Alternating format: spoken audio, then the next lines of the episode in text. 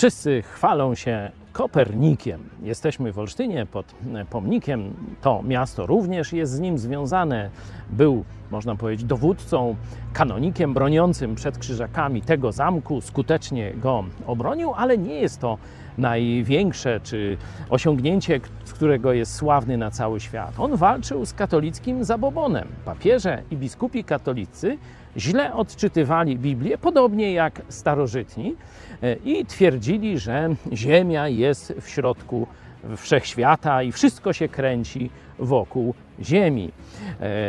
On zajmował się astronomią. On, tak jak wszyscy w czasie renesansu, odrzucał zabobony i kierował się rozumem.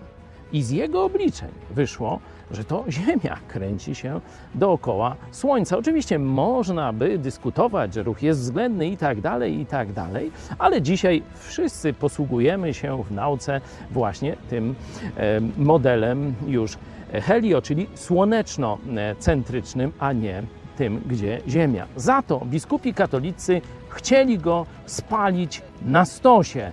Dzisiaj niewielu o tym mówi, nie chwalą się tym, udają, że oni zawsze byli za wolnością, za rozumem i tak dalej. Nic bardziej mylnego.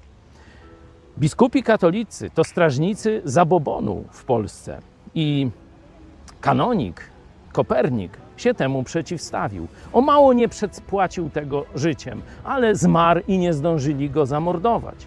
Ale jego dzieło pozostało na indeksie ksiąg zakazanych Kościoła rzymskokatolickiego aż prawie do połowy XIX wieku. Wyobraźcie sobie, do połowy XIX wieku nie można było czytać, publikować dzieła Kopernika.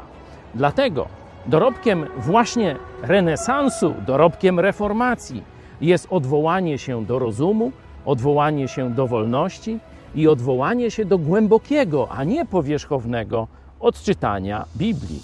To dzisiaj powinno cechować także polskich protestantów.